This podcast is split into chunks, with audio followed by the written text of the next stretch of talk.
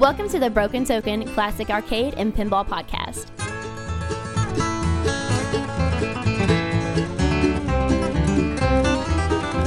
I'd like to welcome everyone to this special episode of the Broken Token Classic Arcade and Pinball Podcast. This episode is part of our continuing coverage of the Southern Fried Game Room Expo 2014. In this episode, we have the audio feed from a discussion panel that our own Whitney Roberts was able to moderate. The panel was Pimp Your Ride, Creating Custom Pinball and Video Games, held June 22nd, that Sunday of the Expo. So Whitney, give us a rundown of what we're going to hear. Okay, Brent, this was a fantastic panel discussion, because what we were able to do is get two gentlemen, Paul Kiefert and Jimmy Lim, to talk about creating custom pinball machines in pinball games, as well as Joshua Chodosky and Brett Briscoe, who talked about creating custom arcade games. So we kind of had the yin and the yang on this, Brent. We had both sides represented, and it's like the Jets and the Sharks. It really is, man. So Paul and Jimmy talked all up and down, you know, what it takes to create custom pinball machines and games, and we even had a special reveal at the end of this panel discussion, Brent. And you know, in the interwebs just lit up after this panel discussion was over. You know, Credit.Pinball picked up the news and just it was blasted everywhere. But I would say that for everyone who is listening to this panel discussion, go all the way through, because you're going to learn a lot. You're just really going to enjoy yourself. I mean, this was probably one of the most, I would say, organic discussions that I've had, or I've been able to participate in, from the fact that we started with the questions, and then, Brent, it was just like a landslide. It just went all over the place, but in a really good way, you know? So it was a lot of fun. It was a privilege, and I do want to thank Preston and Patrick for having, you know, the confidence in us to chair these panel discussions that we have. And Brent, I would say at this point, why don't we go ahead and get started? Well, let's actually thank Preston and Patrick yet again. Oh, okay. Whitney. Fair enough. And I guess I was ahead of myself, wasn't I? Yeah, sorry about that. And we'll go ahead and we'll mention, make sure you check out Preston and Patrick's feed for the Game Room Junkies podcast. They're going to carry additional coverage of the Southern Fried Game Room Expo to include arcade legends and discussions with David Cruz of Tron fame, Joel West, Berserk and Frenzy fame, George Lutz, world record holder, world-class Cubert player, Richie Knuckles, Billy Mitchell. Mm-hmm. Those names stand alone there. Mm-hmm. You don't need to qualify those. Exactly. Along with this name, Mr. Walter Day. Exactly. Preston, who needs no introduction. That's right. Preston and Patrick are also going to carry some coverage of the Pinball Legends panels, including conversations with John Trudeau and Barry Ousler, and kind of one that's near and dear to my heart, Podcasting After Dark, which was a get-together of all the attending podcasters late Saturday night after the show closed down for kind of a sit-down and a roundtable type discussion. So you'll have yours truly, Brent Griffith and Whitney Roberts. You'll have Nate Shivers from Coast to Coast Pinball, Jonathan Lee Young from Arcade Repair Tips, and, of course, Preston and Patrick. Mm-hmm. Speaking of Jonathan Lee Young at Arcade Repair Tips, check out Jonathan's feed. Jonathan's going to carry a panel hosted by Jonathan, Whitney, and myself, entitled "It's Probably Just a Fuse," and it's a QA discussion, a demo, mm-hmm. Kind of an open floor on some of our experiences repairing games. Yeah, it was a good panel. We had a lot of audience participation.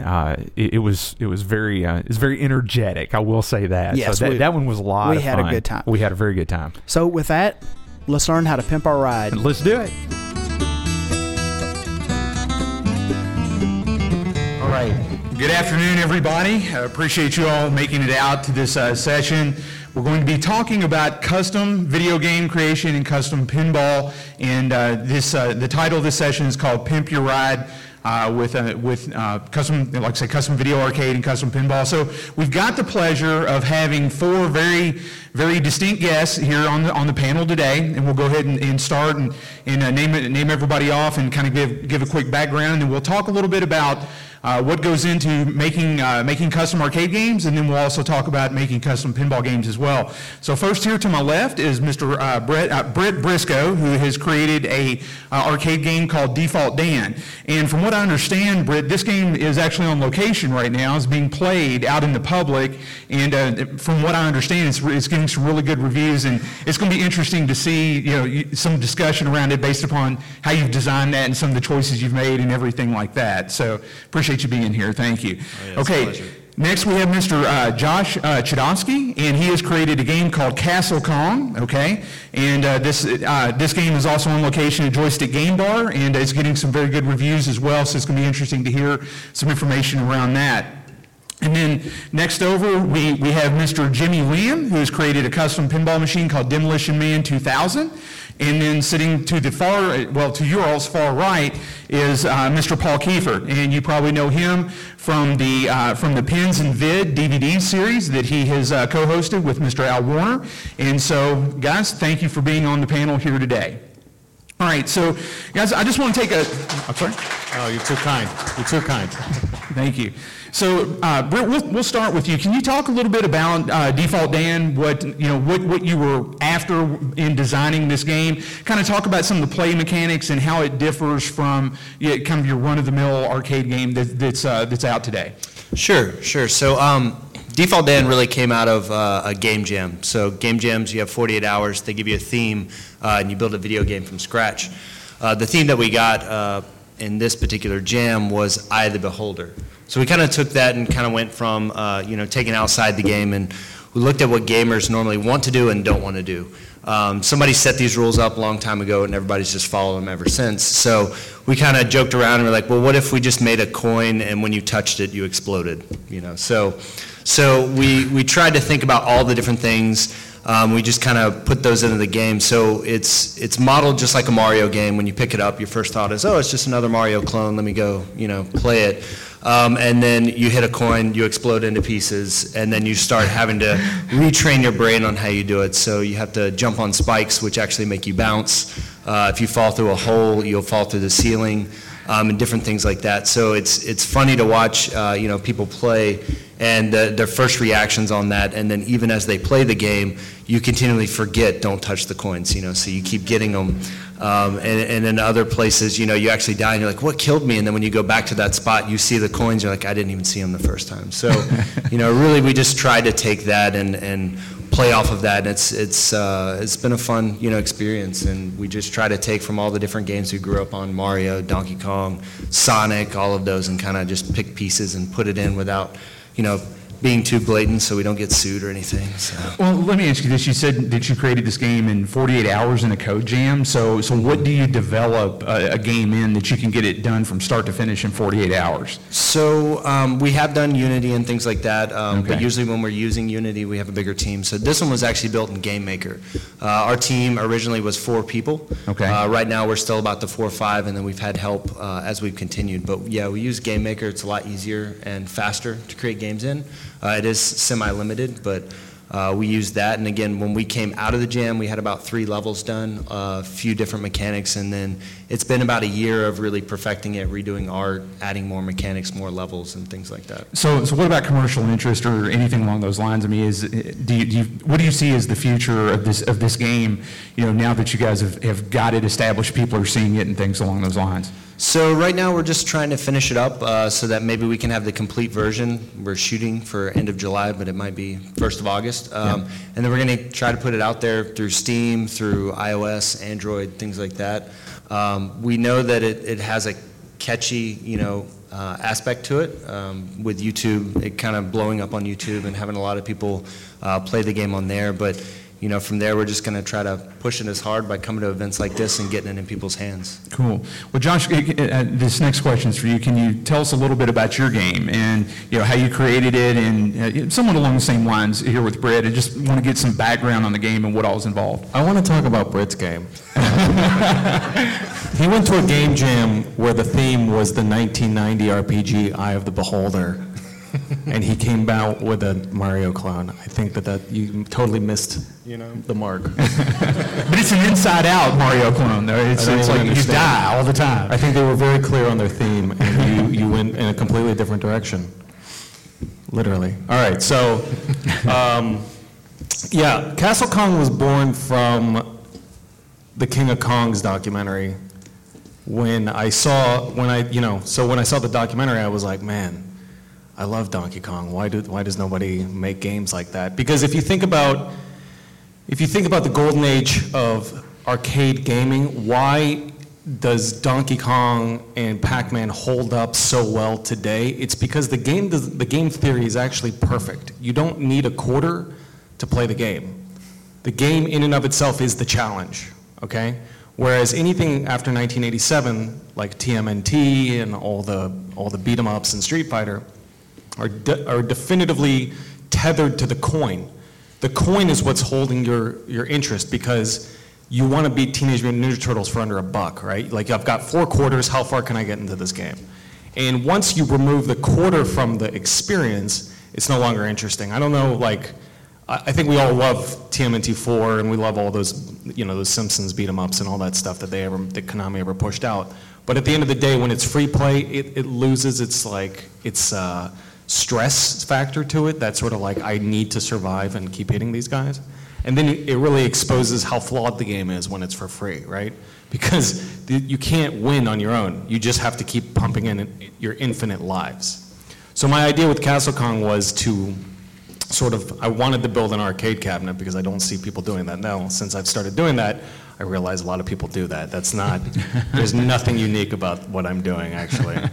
But that being said, I wanted to build a game that was built off of the rules of Donkey Kong, but its own unique experience. So everything is familiar, but it's still insanely difficult, which, by the way, everybody says it's way too hard, and I hate you all for saying that. What's the average game length on Castle Kong? Nobody can get past the second tier of the first level. No one can get, there's 5. It sounds pretty hard. Yeah. So I don't know, maybe I need to fix it. But yeah, that's the idea. The idea of Castle Kong was, you know, what if instead of Mario saving a lady from an evil monkey, it's a pauper saving a princess from an evil baron, right? And he's scaling a castle wall instead of a construction site. But after that, the similarities end. You know, the game mechanics are the same, but the what you're trying to do and how you're accomplishing it ends there, right? And so that's where that was born. So let me ask a little bit about the development of the game. So, you know, we heard from Brett, you know, how he's created his game. How did you create your game? What did you develop it in? And yeah, what was the time of development and testing, iterating, and everything like that? So what you're looking at there is one guy working sparsely for about 6 months with a little bit of art help, made it in Unity. And then really what the fun part was, so I need to give a plug real quick. He was supposed to be here, but he couldn't make it. His name's Wayne. He has a custom cabinet company called Extension or RecRoomMasters.com. And I went to him, he's up in Lawrenceville. So I went to him with my harebrained scheme and I said, would you build me a cabinet that's completely custom and custom art and all that stuff? And I found a girl who is a comic book illustrator, and she designed the side of the cabinet for me and all that. So with these 3 people, we built the cabinet. It took about 2 months to spec it out. And then the unit that runs it, this was where it got complicated, because you use custom arcade controllers, which is like some stuff that we're seeing here. You can order all that stuff online and route it to a USB controller and then plug that into a computer. But I didn't want a computer running it, so I found these like very simple $200 Android machines that boot straight into Android and then took root access and made it go full screen. So it looks like a cabinet when it's booting up, you know, like it loads up and then it goes straight into the game. So that's what that's all about.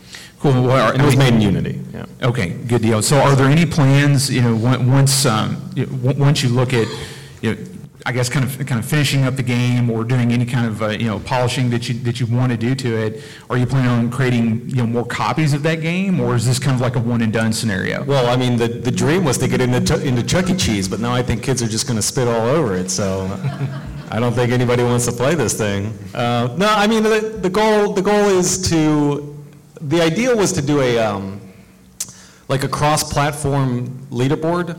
So the idea is that you can't, if you play it on your PC or if you play it on your phone, you can't pause it. And if you do, if you get an incoming call, tough luck. You're not allowed on the leaderboard. And the leaderboard would be handled by your Twitter handle. So when you're finished, you put in your Twitter handle, and @CastleKong will tweet at you and let you know that you've achieved like the 15th all-time highest score. So everyone in the world who's following Castle Kong would see, oh, this guy just set the all-time high score, and they could see your Twitter handle, which could gain you some followers and stuff like that. So yeah, I mean, the goal is to be completely cross-platform. It would be PC, Mac, iOS, Xbox One, all that good stuff. I'm kind of curious, in the vein that both of you guys have created your games in, I mean, have you been approached by any of the arcade legends that have been interested in your work? Have you talked to potentially Walter Day about documenting some of your work or anything along those lines? Because the way I see it is both of you guys represent what the classic video game scene needs in order to continue this style of gaming for future generations. I was kind of curious what the industry has contacted you guys about. For me, not so much, but I do events like this, and I've had several outside of the arcade industry, play the game. We've had like Cliffy B and a few other developers that are behind some of the bigger games with Xbox and things like that. Play the game, really love the game, and we've had developers from Sonic at MomoCon came over and played it, and they were ecstatic about it and things like that. But we'd love to get some of those guys to play it. And Walter Day's the guy behind Twin Galaxies, right? Yeah. So I reached out to him. Yes. I reached out to him. I'm pretty sure he receives email via like a carrier pigeon. First the email's printed out, then it's rolled up, and then a carrier pigeon delivers it to him because he is incredibly short with his responses and never gets back to you. So I've told him about it, but I didn't get any love from them. But If you could help us out by bringing our characters side by side. I have no special reach there, but we can try to help. They're tough guys to get a hold of. But that's fine. I mean, that's fine. I have been getting it into some arcade stuff, so there arcade people have seen it, but no like big names. Billy Mitchell, by the way, also could not get past the second tier of the first level. Just so if you guys are comparing yourselves, if you are comparing yourselves against the best, he also could not get past the second floor of the first freaking level. God, what is wrong with everybody? All right, so moving on. So I'm kind of curious, what was his critique of your game? What did he say to you? He liked it. He didn't give it too much. He didn't play it for too long, but I think if he played it, he'd be fine with it. But yeah, he liked it. He liked what he saw. That's cool. So let's move over a little bit, if you guys don't mind, talk about pinball for a few minutes. So Jimmy, I'm kind of curious, can you talk a little bit about Demolition Man 2000, what some of the inspiration was behind it, time to develop, and really what you were after, in making that game? Sure. So whenever I initially actually bought the Demolition Man, I got it home and realized that it had a lot of problems. There was some battery damage on the board, and kept trying to go into service menu, so I couldn't really even play a full game. And I'm a software engineer, actually, by day, so I decided, well, I'd like to actually try to program a custom rule set into it and see what I can do there and express a little bit of creativity, because everybody, I guess, has a little bit of a pinball designer dream within them. I kind of always wondered what their custom game would be like, so I kind of figured, okay, well, let's try that. And I tried the Arduino, hacked something together that looked very terrible, looked like something you would find in a Radio Shack catalog, and pieced together from those parts. And several solenoids later, I realized that, all right, I'm probably barking up the wrong tree. And I saw this bald guy kneeling in front of a bunch of pinball machines online one time with a big board in his hand that looked like a WPC thing. And he called himself Jerry Stellenberg and called his company Pinball Controllers and said, hey, I sell this thing. And I said, well, I called him up on the phone and ordered one of his boards, and it got there. And I installed it. It goes right in place of the WPC controller, and started within an afternoon, got a pretty much the game flipping with some basic scoring. The programming language is in Python, so I was able to really wire some things up pretty quickly. And I realized, well, there's already somebody out there with a custom Demolition Man, so that wasn't really unique enough for me.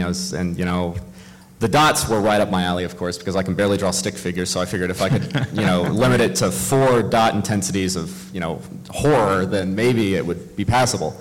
And I realized, okay, well, I'd always wanted a Pinball 2000, so I figured, well, let's make my own. And I had to re-engineer everything, actually. None of the framework was really designed for the Pinball 2000 stuff. It was all designed for DMD, so I had to rewrite some of that. And then it just really became a competition on how much bad 90s action movie footage could I fit into a pinball machine and make it relevant. and make it relevant. Exactly, yes. Make it relevant to the gameplay, right? Yeah, make it relevant. Exactly. So it's kind of like, Sandra Bullock is Sandra Bullock in movie name. And so it's like I could have probably pasted clips from Speed and clips from Demolition Man, and you probably wouldn't have been able to tell the difference. And then you get all this Sylvester Stallone quotes in there, and it was a lot of fun, and it gradually grew in complexity, and I started coming up with, okay, well, now I've got them laughing, the player is laughing at all of these crazy quotes, now how can I piss them off? And then I wrote a mode in that actually inverts the flippers, doesn't reverse them, it inverts them, so you actually have to press the flipper buttons in order to make them go down, so you release the buttons to flip. And generally, my head would explode. Yeah, it was terrible. Yeah. It was terrible. Gosh. And originally it was actually for just a minimal amount of points. It was bad. And I put the audit reports on there and decided, okay, well, how long does the game last once it enters that mode? And as a matter of fact, pretty much 90% of all games ended with that mode. It was straight drains, and it was terrible. And it just grew from there. We started doing plays on the characters' names. We got a Simon Says mode in there that you have to mimic what the screen's doing, and it was a lot of fun. So the game gradually grew into a fun piece, and brought it out to the Atlanta Expo. And with it not being the typical Pinball 2000 design, myself and Matt Kaiser, courtesy of Titan Pinball, had to rewire the entire thing once we got it there because all the boards were in the head. And I've got pictures of it, but we're not doing slideshows apparently. So just yet. So you have to rewire the whole thing whenever you unload it. So it was pretty interesting. So let me ask you. So how much of Pinball 2000 is actually left inside of that? None of it. So yeah. 0%. Wow. None. It was originally written on using C++ on a CRX Media GX machine. Designed for set-top boxes, actually, at the time was really what it was popular as. Yeah. I realized that a lot of people say, like, well, why don't you just tweak the rules to RFM? And don't realize, well, I have to completely reinvent everything that I do. And the Pinball 2000 stuff, that it was not usable. It was not usable. It was a lot easier just to take an off-the-shelf Linux system, spend maybe $200 on a basic machine and just throw a PC in there and get it going. Wow. So what's the reception been to this game? I mean, how do people approach it? What do they say to you about it when they play it? I mean, are they confounded, or they say this is so cool, or what? I mean, what have you seen? Well, those who don't get to the inverted flipper mode are generally very receptive of the machine. And then it flips right after that. They don't get that. And it's all awarded by chance. So there's nothing you can really avoid doing it. And falling into it. Reception has actually generally been very, very positive. And the thing that I like is I sat there and watched and kind of stalked the game at the pin swap last year, and a lot of little kids just love the game. They were able to sit there, bat the ball around, they get the flashing lights and sounds. And I mean, it didn't experience a second of downtime, so the reception in that sense was really positive. And from the older crowd, they want to know, how can I do that? How can I make it? And generally I say, well, here's what it's designed. Here's all the source code for it. I mean, I'm giving the code away. I'm not selling the game or anything like that. I'm just like, here you go. Take it. Bake a cake, right? Yeah, go. And check it out.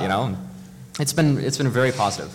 Okay. I mean, at any point while you were working on it, did you say, man, this is a little bit more than I thought that it would be? And did you think about stopping or changing it midstream or anything like that? I mean, what was it like to have to push through all that? Yeah, there was a big hiatus because you realized that, well, they don't make Pinball 2000 glass for a wide body. Well, and I was just going to ask you if there was anything left in it. I mean, those parts are extremely scarce, extremely valuable, right. And I'm sure there's maybe a couple people sitting here going, man, I wish I could have got those parts. I don't know. Yeah.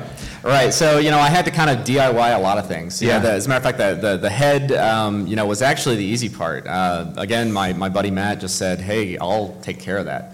And before I know it, maybe a week later, he said, here's a full Pinball 2000 head that's designed for a wide body. So that took some of the stress off me. Now, I felt like giving up many times whenever I was writing software, trying to figure out how to marry the video into the game. And then there was just, again, the creative struggle of, it's like, all right, you know, this is getting monotonous. All right, I'm tired of combos. I was like, all right, you know, 90 combos and you get this mode. It's like, that's not fun.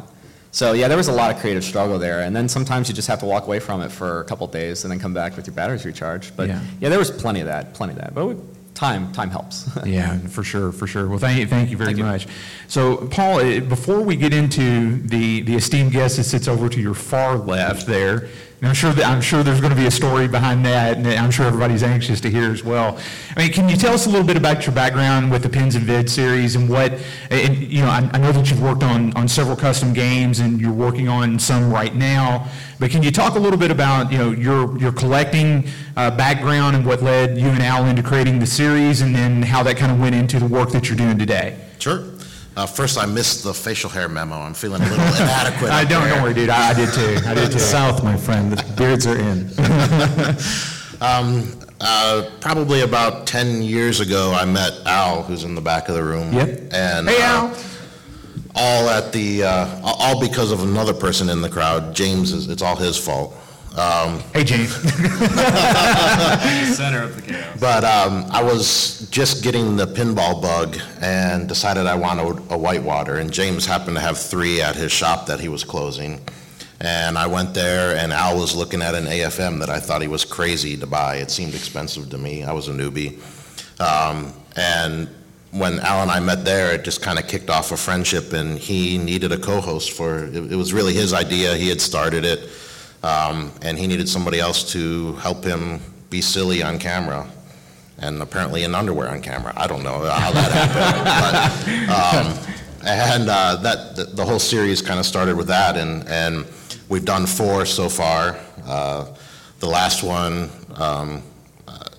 I meant to bring some to give away today, but it was actually a full DVD with a case. The first 3 were all for the Hall of Fame. We wanted to give back to the Pinball Hall of Fame, and he sold them, and all the money went to the building fund. Okay. And so that kind of got me into the video and the Pins and Vids side. And as my collection started growing, I'm a computer guy like Jimmy. I'm a programmer. And last year at the Pin Swap, we were playing NASCAR in the tournament. And Donnie White from Florida, some of you guys may know him, he made some comment about, this would be a much better game if it was Talladega Nights themed. Okay. And I'm not a huge NASCAR fan. I may get booed for that. But I thought this would be great, a Will Ferrell pin. That makes perfect sense. And I started looking into how I could make that happen.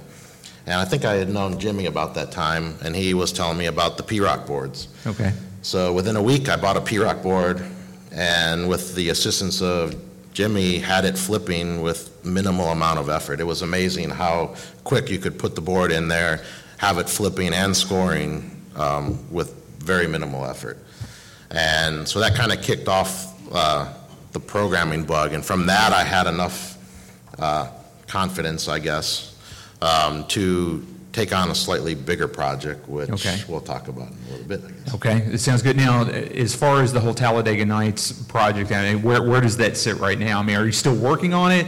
Do you have Will Ferrell doing the call-outs? Where does that sit? Because that would be awesome. Well, he was actually filming Anchorman 2 in Atlanta, and I'm like, I should go down there and see if he'd be interested in something like this. And then I hear he doesn't like talking to anybody.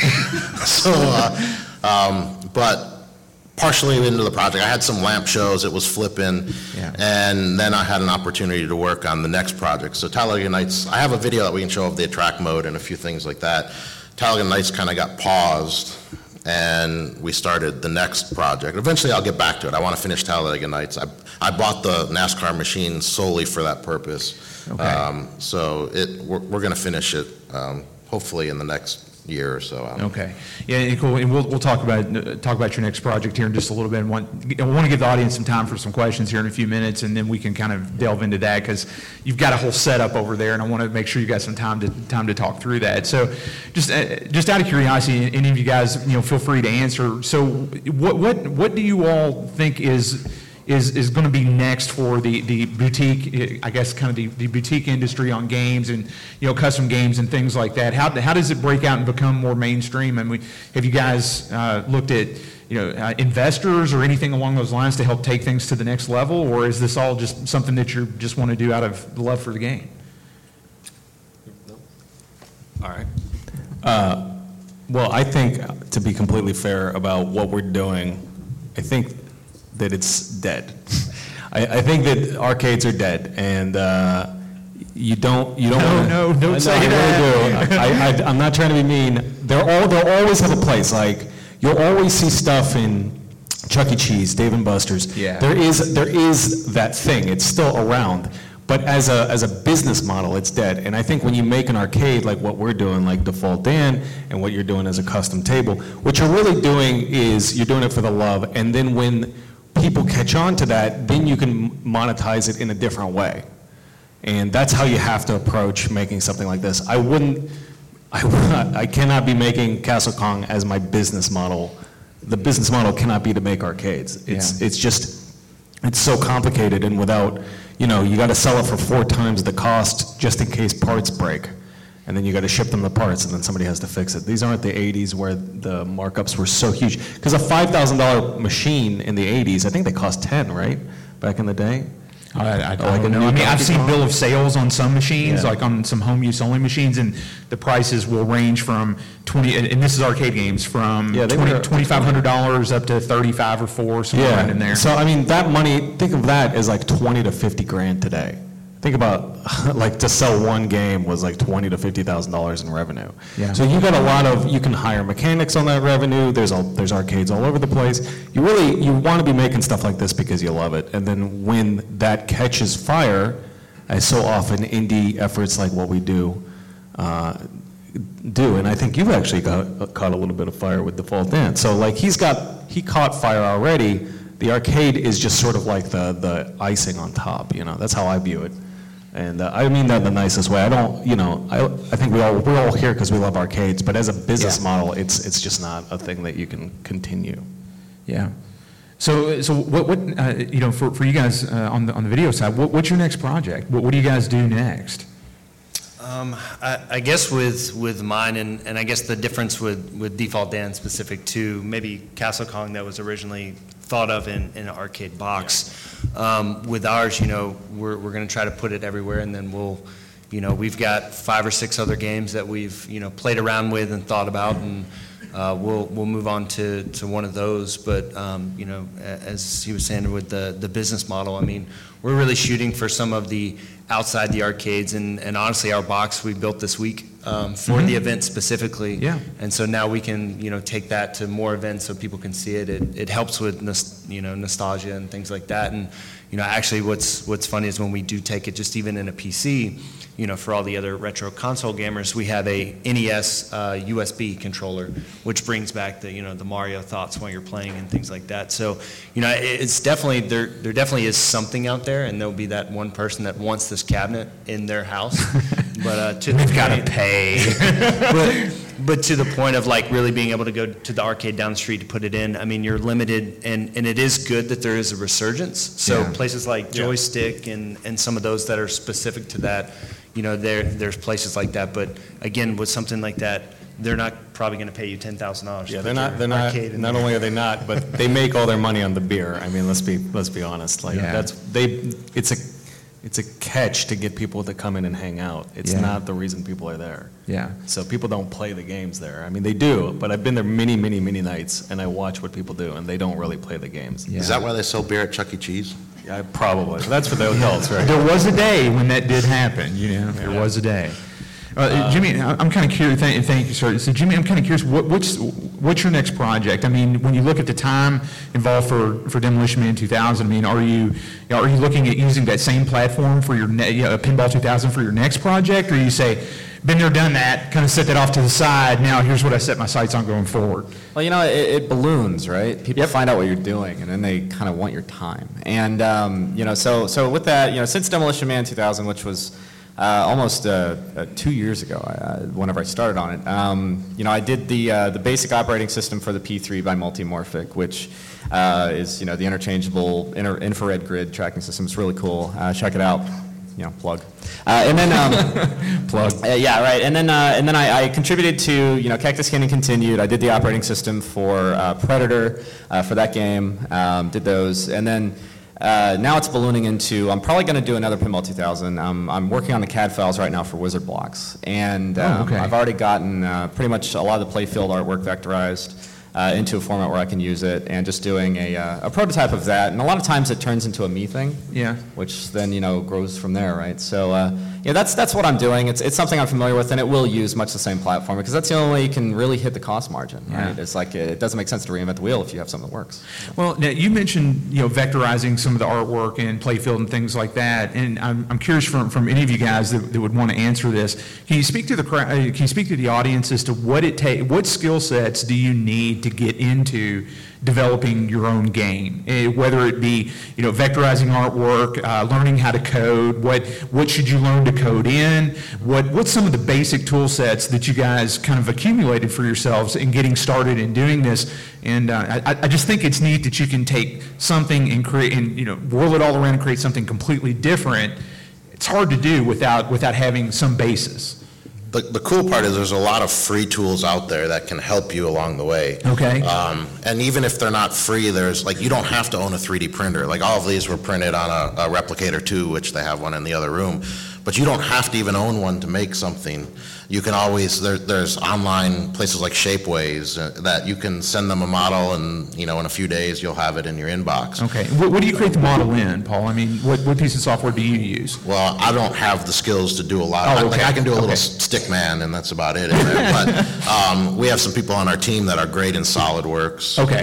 There's free drafting program like Playfields. If you're doing a Playfield, you don't have to buy AutoCAD. Okay. You can, there's something called DraftSite, which is free, that can generate the files. And you don't have to have a CNC machine. You can find a local maker shop or a maker space that might be around here where everybody shares tools. Or there are places, I think it's 100K garages, yeah. Which you can find somebody local to you that'll, let you use their machine for a small amount of money. Yeah. Where I have a problem myself is I want to try and do everything myself. Yeah, and me too. That gets me into trouble often. Yeah. Takes a long time too. Yes, and yeah. So one piece of advice I would have is don't try and do it all yourself. Is find other people who are either doing similar things or can help you along the way. I've been fortunate enough to know Charlie from Spooky Pinball, who's doing the America's Most Haunted game. Most Haunted, yes. Yeah. And he helped us in our latest project because I don't have the skills to.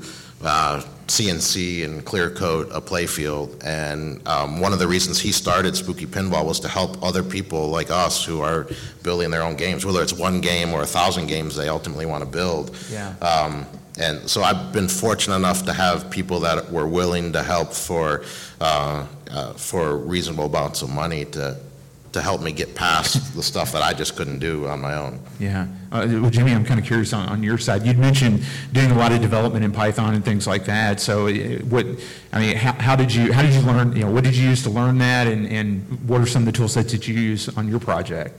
So I'd learned how to program at a pretty young age. Okay. In the late '90s, it was about when I was about 12 years old. I started learning various scripting languages. Yeah. And so that kind of bred into obviously eventually becoming deciding to make that a career. And whenever I had picked up the PROC, actually, that stuff was all done in Python. Okay. Technically you can use anything. You can control it with an Arduino if you want.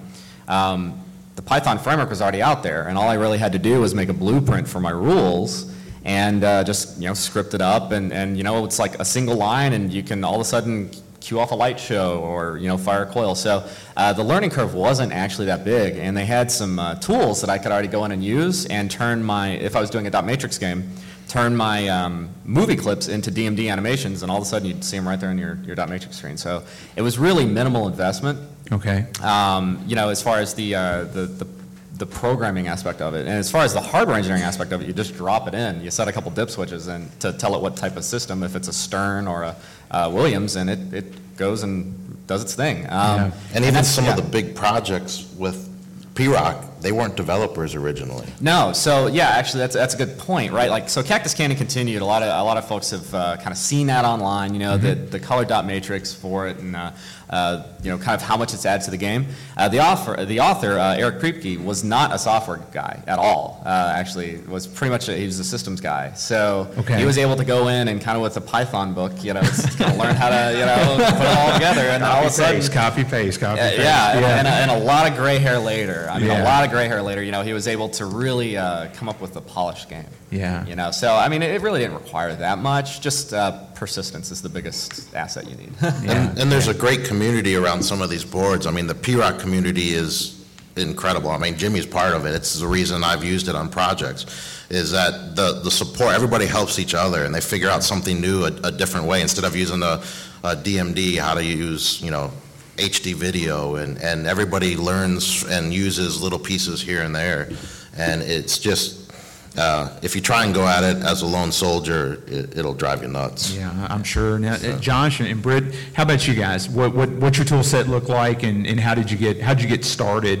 How did you get started with this? I see a couple of children out here in the audience, and I think it'd just be neat to know how do you create a video game from scratch, or what do you use? Well, first of all, kids. Yeah. Don't make me say when I was your age. Because when I was 13, that's when I started making games, when I was 13, and you had to write your own bitmap handler to draw stuff to the screen. So, you know, times have changed. Yeah. Ridiculous. It's absolutely insane. If you really want to make a game, everybody's got a tool of choice. You're talking about Game Maker. There's a couple other, Game Salad and stuff. But, you know, download Unity, download whatever. Get a visual scripting tool. You don't even need to learn to code. It's absolutely incredible what people are doing, and they're doing it for nothing. You can get assets, like the Unity asset store, you can get a whole world of assets to build a game for like $10 and just make it, you know, just make something for fun, because that's where it all comes from anyways. It all comes from the heart. So, you know, you start with that. You start with these tools like Unity and these visual scripting tools, and just go from there. And then when you catch something, people will notice, and then you'll get the money that you need to turn it into something professional, if that's what you want to do with it. But that's what I would say. Yeah. Yeah, and I would totally agree on that. I mean, you know, growing up, I always wanted to build video games, but I never really went down that path. As I went into college, school, and things like that, you know, I stayed more with websites, IT, less on the video games, just because kind of looking at it from, at that time, it was like, all right, well, if you want to do video games, you have to be on one of these huge companies, you know, that are producing Halo or whatever.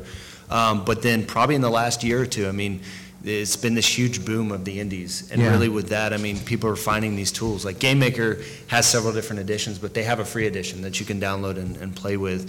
And there's Game Salad was another one. Unity is free.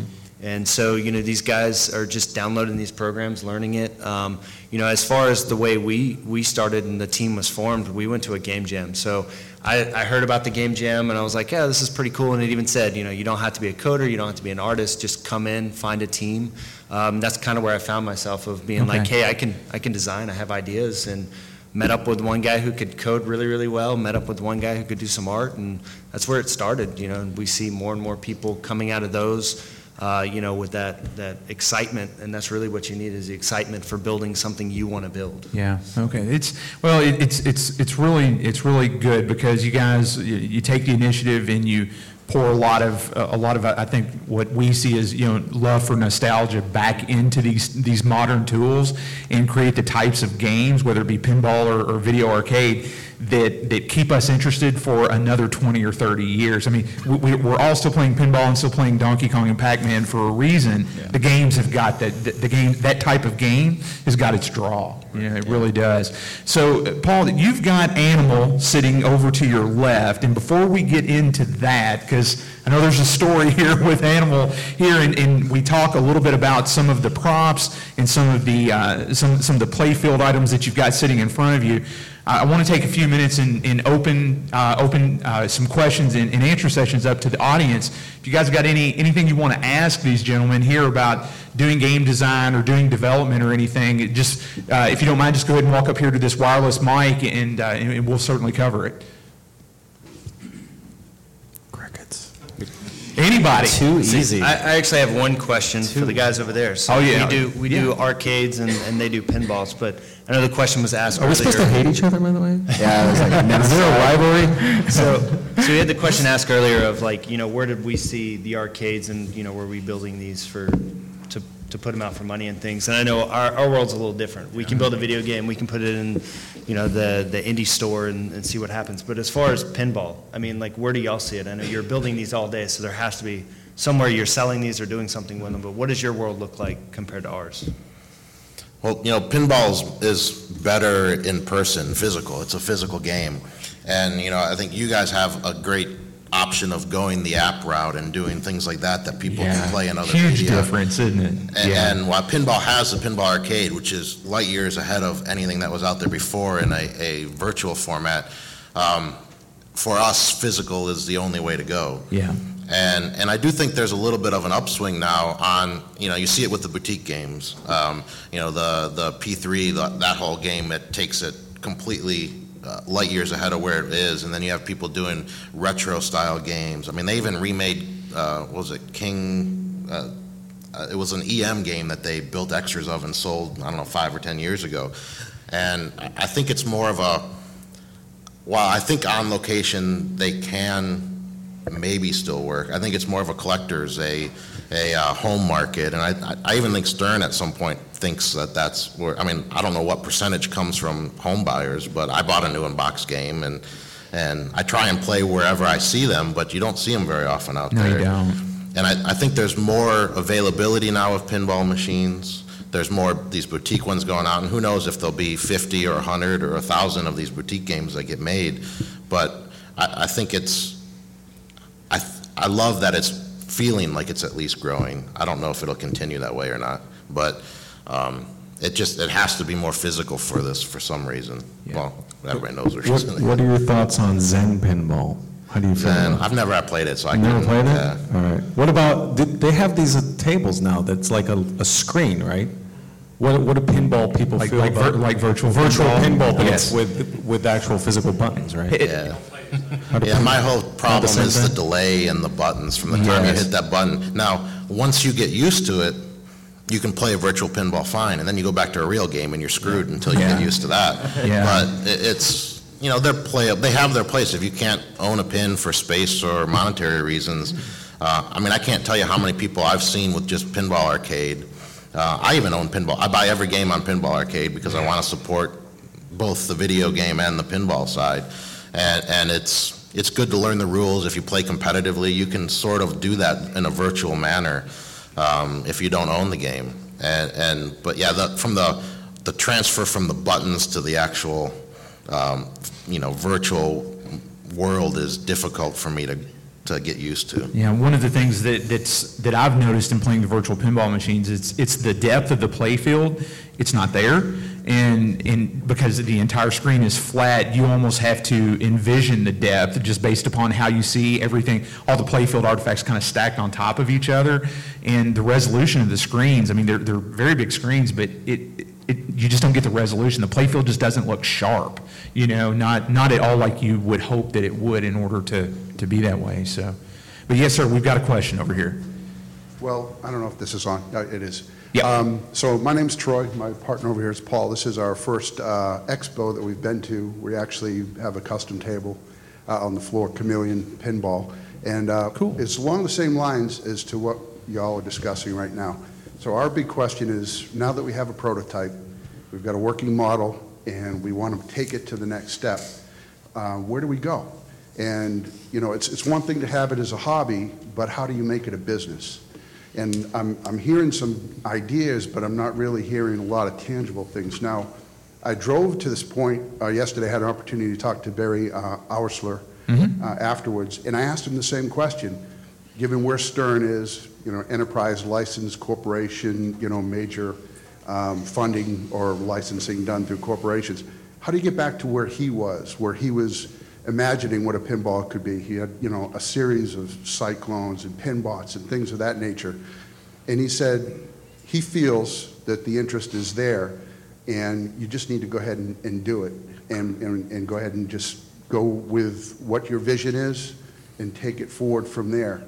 But he really didn't say where there was. And so I was trying to see if you guys could help, you know, brainstorm or give us some more ideas, since you've been in it a little longer than we have, it sounds like, as to, you know, how do we take it to the next level? How do we move it beyond a hobby into a business? So does anybody have any suggestions, recommendations, ideas along that line? Okay, so first, okay, go ahead. Sorry. Well, so, you know, the first question is, okay, do you want to turn your hobby into a business? And realize the ramifications therein, right? And second off, if you decide to plow right through that and you know, say you want to go at it, I've seen your system, actually, and it looks really, really good. So my recommendation there is innovate as much as you can. Push the limits of your architecture. I mean, and if you're taking it to an expo and it doesn't have any bugs, you've demoed too late. And I mean, really, that's generally the rule, right? I mean, you know, ship and ship often, right? You see a lot of people, even in the industry, they're still trying to put out 4 games a year. Just trying to keep the interest there. Now, obviously, try to come up with a business model to where you can probably remain bootstrapped as much as possible, because VCs, get used to the word no, right? You know, and you will go through 50 VCs before you probably hit one that says yes.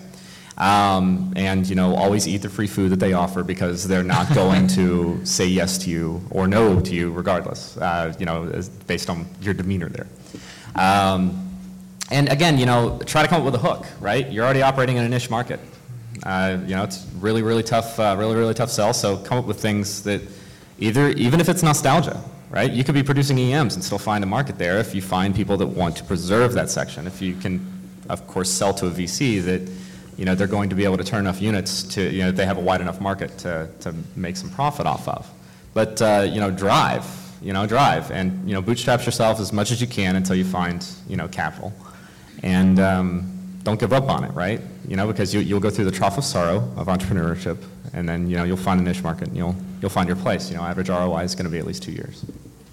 Yeah, you know, and when I look at the people building games now, what seems to take the longest and they struggle with most is the manufacturing, the assembly line. Right. My advice is, like, I've consciously decided I don't want to build an assembly line. No. I'll build some prototypes, we'll build some samples, but I'm going to have somebody else build it. And luckily, you have people like Charlie from Spooky Pinball, who part of his business is to help others. And you may want to talk to him about would he be interested in partnering with you guys to do an actual run of X number of them. But, you know, everybody, even no matter how big they are, they seem to struggle with, okay, building them. Either they can't build them fast enough, or they take a long time to actually create their assembly line. I wouldn't try and recreate that side of it. I would make your game the best you can and find somebody else to partner with to build them. Yeah. I'm sorry, go ahead. I was just going to say that everybody's story when it comes to this kind of stuff is mimicked. I mean, you got to knock down a million doors. I mean, nobody can. The reason why nobody can tell you how to do it is because nobody knows how to do it. Even the people who did it can't even look back and figure out how they did it. It's so hard, and it just requires being out there and a million people seeing your thing, and then finally somebody goes, "That's the thing I want to push," you know. So, like, my suggestion, even though it's completely different market that I know nothing about, but it's yet all markets are the same, you know. You got to get to the place where there's a lot of people, like an E3, you know. You got to spend the money to get there, put your product where people can see it, and push and sell you as well as the product to people who matter, you know what I mean? And that's just how it is for everybody. Everybody has to deal with that. Yeah, and I would follow that up with, even like with our game. It kind of blew up on YouTube. It's 10 million plus views, things like that. But really what it was just coming to events like this. We got it in the hand of the one person that said, hey, I'll do a review. They got 300,000, 400,000 views, which then led to one guy putting up one video that got 7 million views, and then from there it just blew up. So it's kind of like, it's just finding that one person that loves your game, and then from there, them telling somebody who tells somebody, and then it just goes from there, and that's really the big thing. And be prepared to fail. Yes. Yes. Yeah. Okay, any further questions? Yes, sir. Okay. I've got a quick one for the video guys. You brought up a really good point earlier that the classic games, what really makes them great is the game engine, and somebody's not at the control. So you think about a game like Robotron and how 2 joysticks can make a really complex but really good game. You guys ever think about going back to some of the Eugene Jarvis creations or things like that and kind of riffing on that stuff? Or can you give me an example? I'm sorry. Sure, yeah. I'm only 35. Oh, okay. Okay. I'm glad you asked because I'm only 27. So. He has no idea. So a couple of examples like Tempest with a spinner. Okay, yeah. Okay. Another one is Major Havoc. That love has those roller games. Controller. Yeah, those are my favorites. The vector-based stuff too, yeah. You know, like Battle Zone and things like that. I would love to do that, man. I'm one guy working in my not technically a garage, my office, but I'm one guy, and I've got 5 projects I'm working on that I work on whenever I have free time. So that would be so much fun and doable, actually doable today, because those parts all exist. You can buy them from Sanwa, you can buy them from X Arcadia, even though they're the worst company in the world. Don't buy from them, but you can buy them from them, but don't. But you know, all those parts exist, and all of the feedback, you know, when it's pipe through the USB is straight up analog or digital feed, whatever you need to do that stuff. So that would be a lot of fun. I would definitely brainstorm on that topic. What do you think about that? Yeah, I would agree. And even when you take it outside of arcades and you go to just even some of the mobile stuff, I'm seeing more of the 2-stick shooters where the sticks are on the screen. You know, you have that whole touchscreen kind of thing to where people can do some of the, you know, the dials and 2 buttons, things like that.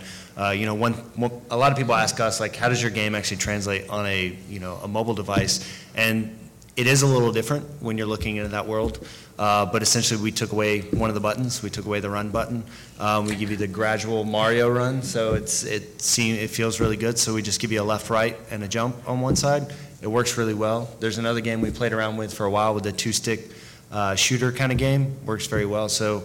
It's definitely one of those that when you start bringing back the nostalgia, even with the way it looks, I'm seeing more and more games that are coming out like 8-bit, 16-bit, and they're, you know, blowing up. I mean, Minecraft definitely is probably the biggest one example you could show, but I'm seeing RPGs even like that, and people are like, oh yeah, this reminds me of, you know, the original Final Fantasy, or, you know, so some of those, and it's definitely, I think nostalgia is one thing if you can capture. Two things though, there is a vector-based plugin for Unity, which I have. It's really cool. But the other thing is, just to speak specifically to Tempest and Battlezone, you can't do that anymore because of the way those monitors were designed. So you can't actually get that incredible vector crisp. It's incredible. It's so beautiful. It's hard to describe what it is I'm looking at when I look at it, but they don't make displays like that anymore. So you'll never truly be able to replicate that look, but you can do things that mimic the look. Yeah. Would be nice for some of you. Okay, well, and thank you guys for the question. So, I mean, our time has just really flown here. So we've got about 10 minutes or so left. So if Paul and Jimmy, if you guys don't mind, just to talk a little bit about some of the equipment and some of the things that we're seeing down here on the table. Curious to hear the story behind Animal sitting in the chair there as well. And it'd be really good just to kind of give the audience a run through on what you guys have brought and why you've brought it. Sure. Yeah. Sure. So some of the equipment, really quickly, sitting in front of me, I have a couple of prototype boards, and then, of course, the P3 system's been on the market for about 5 years. As a matter of fact, this is the pretty much the P3 rock. It replaces your WPC or your actual CPU actually in your game, and connects to a chain of serial boards, very low footprint. And then we have, again, you know, the switch matrix controller. This controls your entire 8x8 matrix. I don't get a paycheck, by the way, for any of this. So, I mean, it's, you know. But anyway, and then you have your driver boards. Now, these, again, you can control 16 drivers off of these. You can do lamp matrices. You can do coils. As a matter of fact, and you'll notice that it's got an extremely small footprint, so it's designed to be mounted near where the assemblies are located to prevent long wire runs. And again, it's all like 2-wire. And you chain them together. Yeah, you chain them, yeah. If you have another crazy idea and you need another couple coils or another couple switches, you just pop another board into the system. So you can be as crazy as you want to be practically and not run out of bandwidth to do it, basically. Yep. And if you duct tape all of those together, you get this. And I think I think Ben Heck would be okay with me saying that. Yeah, so, and then, as a matter of fact, this is pretty much the system on a board here. This is the Ben Heck, or the Pin Heck board, I believe is actually what they're calling it. The Pin Heck board. Yeah, yes. The Pin Heck board. This is what's actually the brains behind America's Most Haunted, those types of games. And it's coming out here pretty quickly. And again, it's everything on one board, so if you're okay with the longer wire runs, you have a simpler game without as much, as many mechanics or a fairly decent-sized switch matrix. You can connect all to this board, and this mounts back in the Mac box, similar to the configuration that you're used to. And so I have a few. I talked about 3D printers. We use those to build. These aren't pinball parts. I've printed flippers. I've printed star posts. I wanted to joke around at one point. I'm like, I'm going to put Rick out of business and put a little star post out there. But that took 45 minutes to print. There's no way you can make large volumes of stuff. So it's great for prototyping. One of the things we did is with the play fields, we'll talk about Animal here. Animal, this was, for those of you that were at Louisville or the Ohio show, Python Angelo, who did Pinbot and Bride of Pinbot with both of the designers that are here.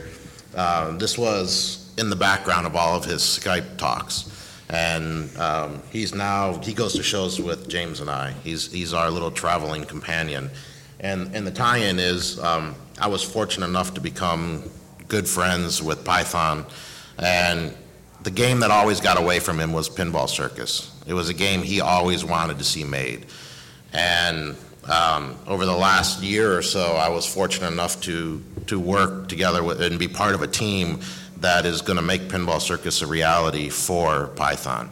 And so these playfields, the playfield you see here is actually the first assembled mini playfield from Pinball Circus. This Wow. is the clown backbox game, and it is the most densely packed mini playfield I have ever touched. And these are some of the other small playfields. And like I mentioned before, I didn't have the skills to do these myself. It took a team of 7 of us to put everything together to get these done. And Python was fortunate enough to see all of this before he left us. And in fact, Charlie, Python ended up in the hospital in January. And 3 days before I got up there, he was nearly catatonic. And John Trudeau, Greg Ferris, and Steve Ritchie, I believe, showed up, and it was like a light switch. There was Python again. And 2 days later, Charlie drove these down. We weren't sure Python was going to get out of the hospital, and we wanted to make sure Python saw these playfields. And Charlie from Spooky drove them down, physically delivered them with Ben Heck. They're both great Wow. Python fans. Yeah. And I got a photo in the slide deck of Python holding all of these. And that day he was also discharged from the hospital and went home to his apartment. He declared it one of the best days of his life. And that's why we're doing this. It was a passion of Python's. It's a passion of James and I and the rest of the team. And we're in the middle of building the 2 Whitewoods now. Okay.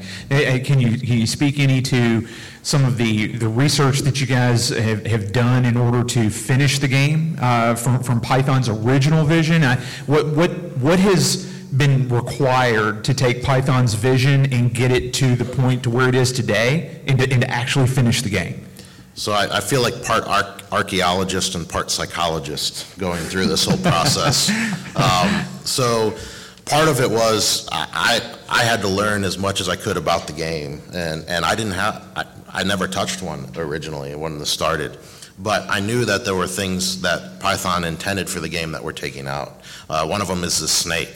So this is one of the original snake plastics, and if you've ever played Pinball Circus either at the Hall of Fame or at one of the events that it's come to, the flippers were kind of off kilt. They weren't in a normal position. Yeah, they were offset. Yeah. Yep. And the best that I can tell is the prototypes were built after Python left to go to Capcom. And you can see that in, part of the archaeologist part was we can see the changes in the drawings. Were the initials. So every change had the initials of the designer and the date that the revision was made. And it was PVA, Python Vladimir Angelo. You kept seeing that. Yeah. And then you saw Steve Kordak's initials. And that was a year after Python had left to go to Capcom at that point. Okay. So we're about ready to find out if they took this out for monetary reasons or because shots didn't work. But the snake was supposed to be in between the 2 flippers and the player could control it. Well, Python wanted it to be a pelvic switch. He wanted you to give it a little... give it a little nudge. And I'm still trying to figure out the mechanics of that. But so we intend to... We were fortunate enough to spend large amounts of time with Python. And he went through every aspect of the game and has entrusted us enough. He gave us the framework. And he said, here, you guys, take it the rest of the way. And we're doing this for Python.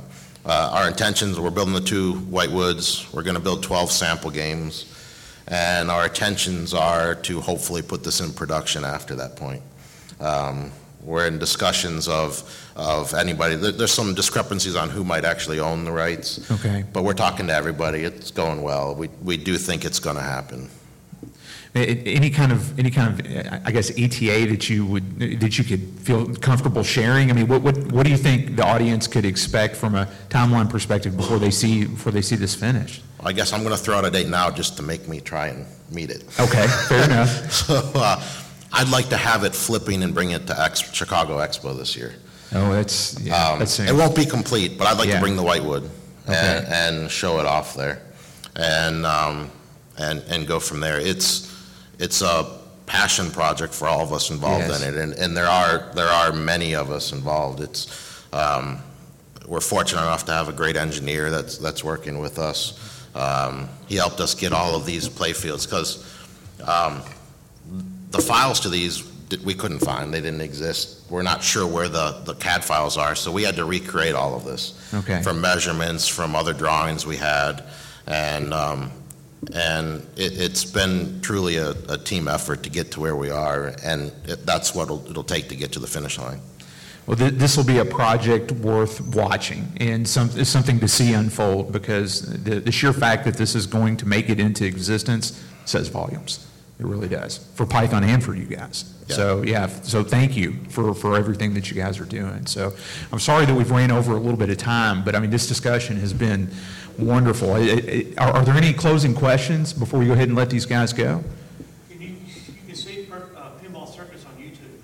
Yeah, if you've never seen the game, it's not a traditional pinball game by any means, and Python always said that's what scared Williams and why it was never made, is it was it's in a more arcade cabinet. If you can picture a Terminator 2, one of those gun games, it's in a cabinet similar size to that's been slightly modified, and it's got 5 pieces of wood in it that all have the ball interact with it. It's got basically 5 play fields on multiple levels. It's one of the... If you ever get a chance to play the original one at the Hall of Fame, definitely play it. There are some differences, like the snake we're going to put in there. There were things in the way Python wanted it to work that got taken out for various reasons in the prototype, and we're planning to put all those back in and be able to show people this is what Python envisioned this game to be, and take it everywhere we can so that people can experience that. Yeah. Well, guys, thank you all for your time today. We really appreciate it. Let's give all these guys a round of applause. Yeah, thank you guys. Appreciate it. Congratulations, you made it to the end of another episode of the Broken Token Podcast. I promise they'll do better next time. Maybe next episode, they'll actually listen to me for a change. Just go easy on the guys. They don't have a lot to work with, but I know their moms would be so proud. We want to hear your feedback, comments, rants, raves, and otherwise, both good and bad. Drop us a line via email at podcast@brokentoken.com. You can also call us at 470-2CALL-BT. That's 470-222-5528. And leave us a voicemail. We'd love to hear from you, and we might play your message on air in the next episode. Be sure to follow us on Twitter @BrokenToken and like our Facebook page at facebook.com/BrokenTokenblog. Britt and Whitney are always posting content between the official episodes, and it's a great way to stay involved with the show between the shows. You can find our podcast on the iTunes Store and on Stitcher Radio. Just search for Broken Token and subscribe to the show. Like what you hear? Please consider leaving us a review on the iTunes Store and on our Stitcher Radio page, as the reviews help out the show. Please visit our website at brokentoken.com for articles, reviews, restoration logs, direct show downloads, and expanded show notes for this and every episode. Once again, thanks for listening. The Broken Token staff would like to extend a special thank you to the real vocal talent of the show, Christy Litzy. And that's me. Cha-ching! Music for the Broken Token Podcast provided by Kentucky native bluegrass musician Gary Brewer. Please visit brewgrass.com. That's BREWGRASS.com for the latest information, show dates, and to purchase music.